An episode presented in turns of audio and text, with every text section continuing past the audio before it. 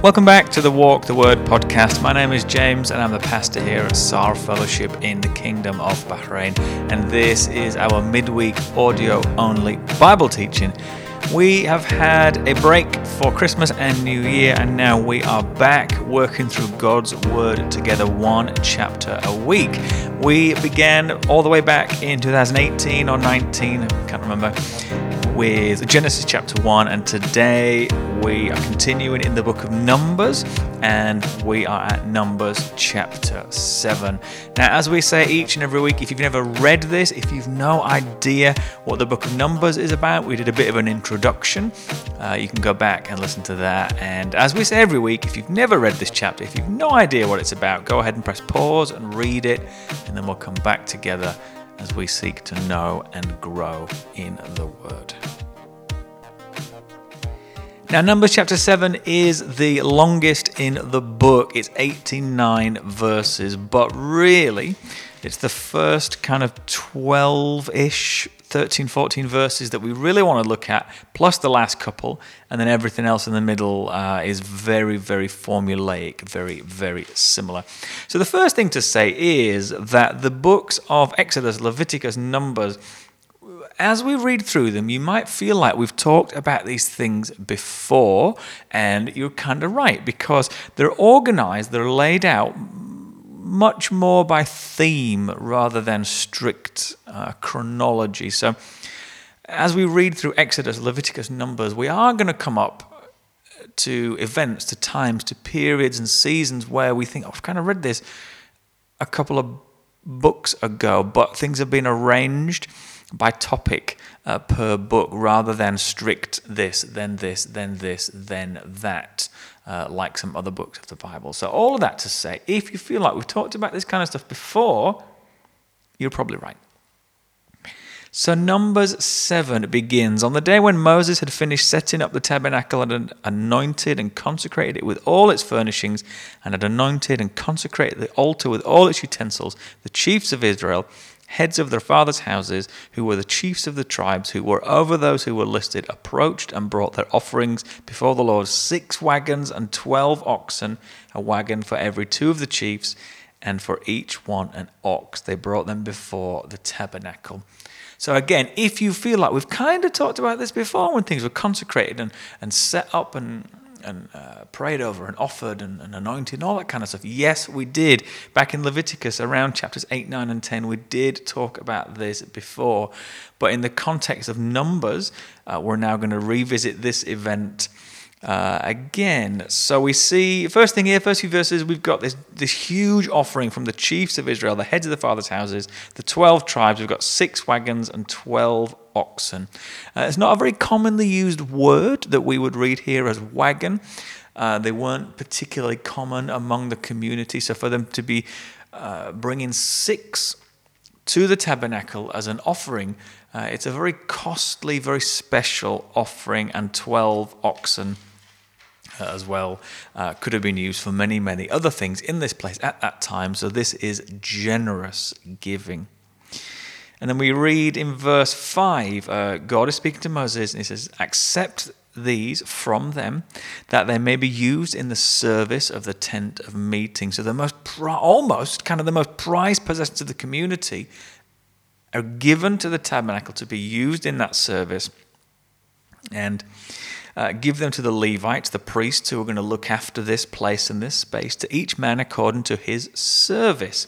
Now, we talked about this uh, a few weeks back, didn't we, in uh, around chapter 3 of Numbers. Each family, each tribe was given a, quite a particular job to do. So the, the carts, the wagons are given out, or distributed according to the tribes that need them.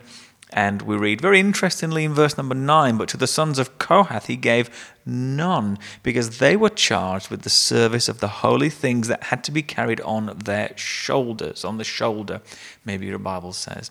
Why weren't they given a cart? Well, if their job is to specifically carry things by hand, to bear the weight of it personally, and you give them a cart, that's given them the temptation to disobey, to sin, and to kind of take a shortcut uh, in what God has charged them with. So rather than it being mean or cutting them out kind of thing, it's actually very kind to them to not give them a cart because then there is no temptation for them uh, to sin and to fall short of what they've been charged to do.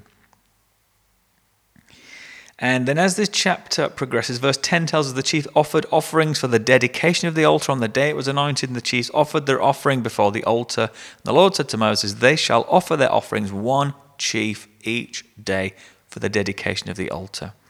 And then verses 12 all the way through to about 87, verse 88, verse 88 is uh, a 12 times repetition of uh, what they gave. And you can read through it. Uh, they all offer the same, which means nobody is better, nobody is worse, nobody's offering more, nobody's offering less, uh, nobody is seen to be. Uh, more generous or more stingy, a bit less generous. Nobody is, is showing themselves to be richer and of more means. Everybody's offering the same. Uh, each tribe and their giving and their offerings matters to God and uh, loved equally, they give equally. And so, if you'd like to, to hit pause and to read through these verses, uh, feel free, but they are very, very uh, formulaic. So, each tribe, each uh, head of the tribe, brings a silver plate whose weight was about 130 shekels. A shekel was just an ancient um, unit of measure, and I think from memory it's about is it 10 or 13 grams? I'm just going to hit pause and have a look. And we're back. Yep, eight, a shekel is about 10 to 13 grams, so each plate probably weighed about uh, three pounds, a couple of kilos. Uh, there's a silver plate, uh, one silver basin, 70 shekels. Um, they are both full of fine flour mixed with oil for a grain offering, one golden dish of 10 shekels full of incense, one bull from the herd, one ram, one male lamb a year old. For a burnt offering, one male goat for a sin offering, and for the sacrifice of peace offerings, two oxen, five rams, five male goats, and five male lambs a year old. Now, again, you can read and, uh, and see that each of the 12 tribes brings the same. And very, very obviously, reading this uh, very full list, this is generous giving. Like, yes, we're talking about tribes and of numerous people, uh, but the silver, the gold, the flour, the animals, uh, this is generous giving. So, as the people are now coming into the promised land and they're setting up uh, their society and their life. And we've talked about where the tabernacle was and how they're arranged around it. The pattern for promised land people, the pattern for redeemed people, which is what God's people in this place at this time were.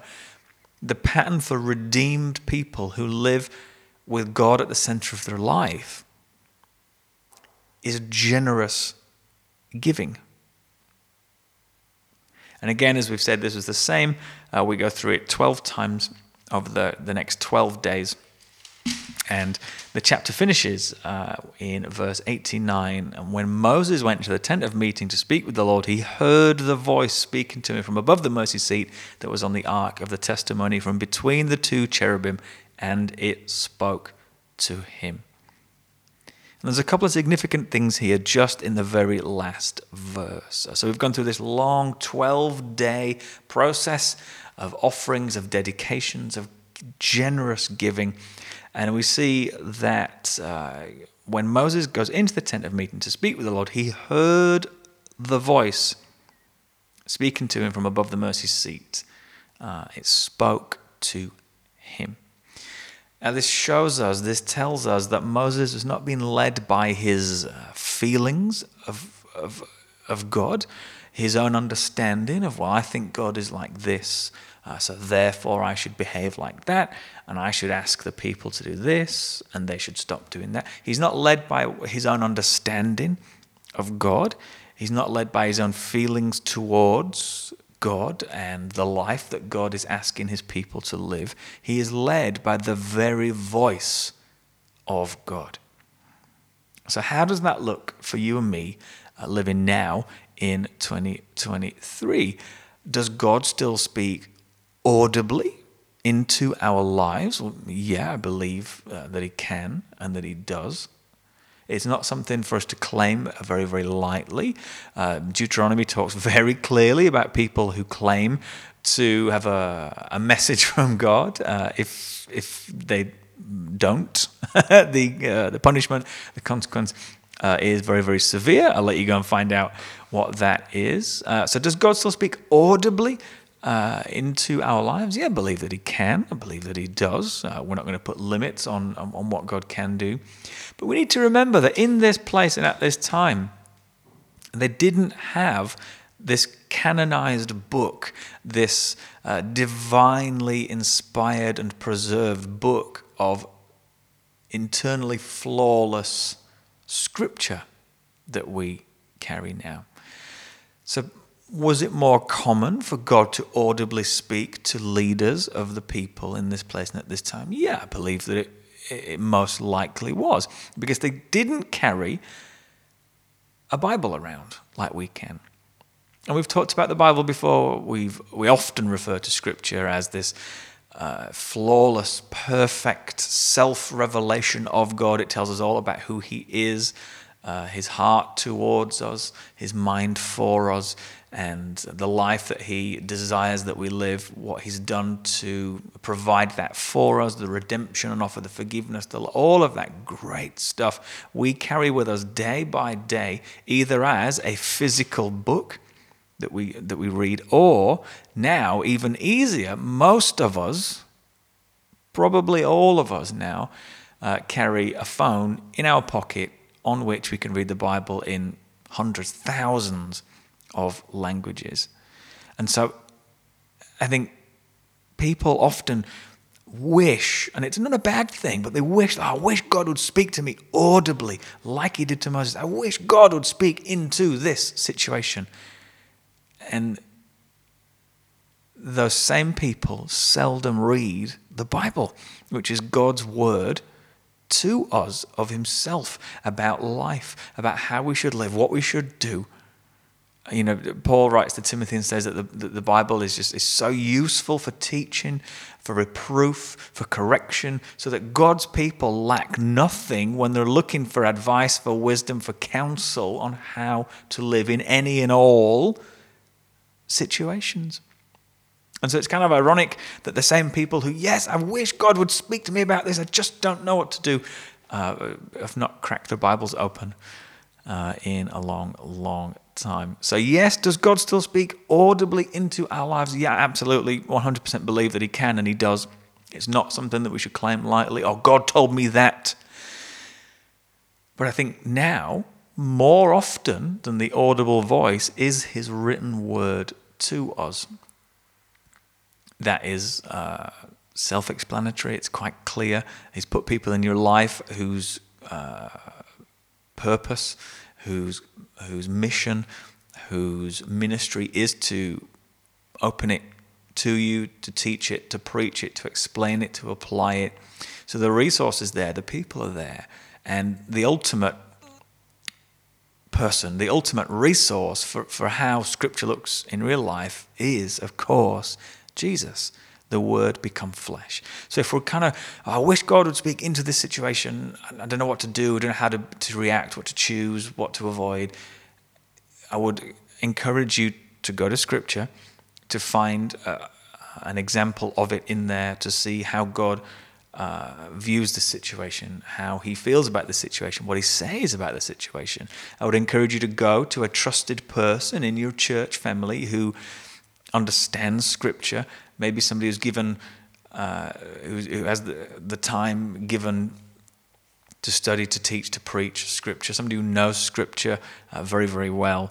And ultimately, alongside all of those practical steps, I would really encourage you to look to the person of Jesus, the Word become flesh. So if we're struggling with, oh, I wish God would speak to me and I don't know what to do in X, Y, and Z situation, look at what Jesus did in those situations. No, he didn't face the the self same situations that you and me find ourselves in. He didn't live in 2023, but Hebrews tells us that we don't have a savior, an advocate. We don't have a God.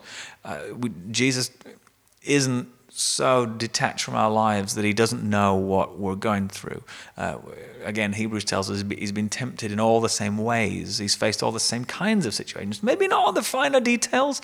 Uh, he didn't have bank accounts, phones, visas, financial. He didn't have a lot of those particular problems, but the, the, the kinds of problems, the kinds of issues, the kinds of situations that have us running to God saying, I wish you would speak into the situation. I will absolutely guarantee you, you will find an example and an answer on the pages of Scripture and in the person of Jesus.